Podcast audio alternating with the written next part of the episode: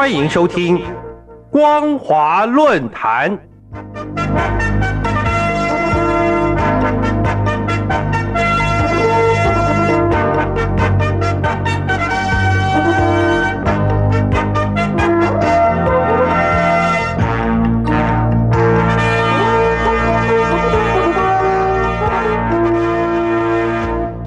各位听众朋友，大家好，欢迎收听今天的光华论坛，我是陈燕。今天光华论坛的主题是政策反复，中共官场笼罩信心危机。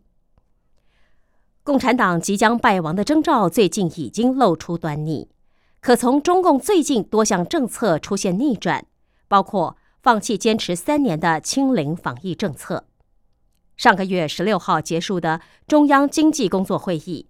不再提共同富裕，反而强调做好经济工作，以及鼓励支持民营经济和民营企业发展壮大，像是对房地产商恒大放宽融资及不再掐紧蚂蚁金服的脖子等。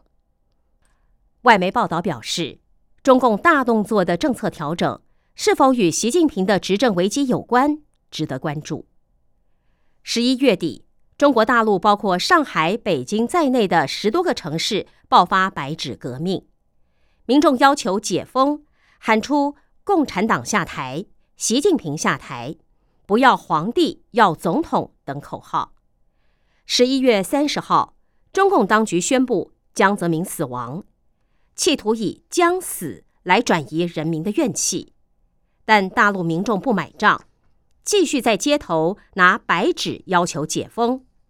终于在江泽民追悼会之后的第二天，中共突然大幅度的放松严厉的清零政策。由于医疗资源短缺，大陆民众囤积退烧药，无法采购抗原测试或药品，也没有对大范围疫情爆发的应急计划，导致新冠疫情在大陆境内快速蔓延。其中又以北京的情况最为严重。因染疫而死亡人数激增，北京民众在网络上控诉，各区医院已无病床，医护人手不足，医护确诊者需带病工作。家中有亲人发烧，送到医院救治，从上午九点拿到号码牌，直到下午六点，仍然在医院门外排队。在这几个小时内，不断的看到有病人在挣扎中死亡。有的医护人员劝家属赶紧去大医院，那儿死的人多，比较容易空出新的病床。就在全球关注大陆新冠疫情严重上升之际，中共国家卫健委连日来所公布的疫情防控更新，均宣称无新增死亡病例。这种睁眼说瞎话的事儿，中共从来没少做过。不仅大陆民众不相信。全世界也没有一个媒体相信。北京东郊殡仪馆是官方指定处理染疫患者遗体的火葬场。据火葬场工作人员表示，他们已不堪重负，每天二十四小时连夜烧尸体。之前平均一天顶多烧四十具，现在一天至少烧一百四十具。等待火化的还需要等一个星期。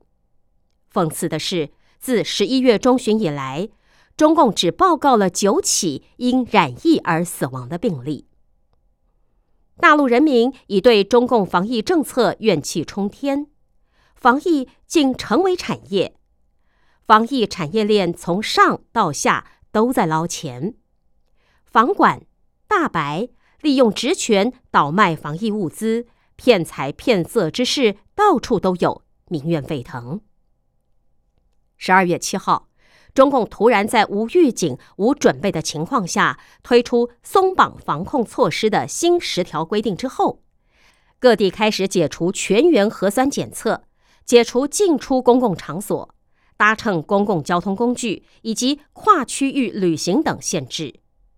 十二月十四号，虽然官方数据逐日减少，但民间染疫者和死亡者数量却创下历史新高。而中共卫健委承认了无法准确掌握无症状感染者的实际数量，宣布不再公布无症状感染者数据，这就是一抓就死、一死就放、一放就乱的鲜明例证。世界卫生组织在十二月十四号表示，早在北京决定放弃严格的清零政策之前，大陆的新冠疫情确诊人数就已经呈现爆炸式的增长。世卫组织也已多次提醒，勿轻易解封。从一个非常严格的风控环境中走向完全不控管是有困难的，而在决定与病毒共存之前。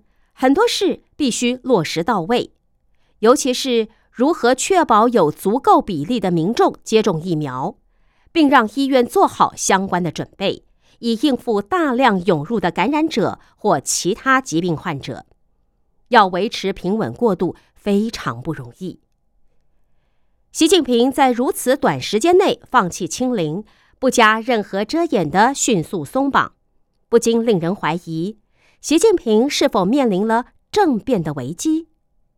曾被习近平亲自决定、被视为中国社会主义制度优越性象征的“清零”，就这么轻易的在白纸的压力下弃守了？习近平无预警的宣布解封，证实了“清零”已彻底失败。中共当局却没有任何的说法。难道习近平真的听进去人民的声音吗？还是习近平正面对政变的威胁呢？以往在大陆出现任何社会抗争，中共会先采取镇压手段，抓带头的人判重刑后，才有可能放松政策以平息众怒。可现在中共当局如此快速的转向，让人不得不对中共内部可能发生政变而产生联想。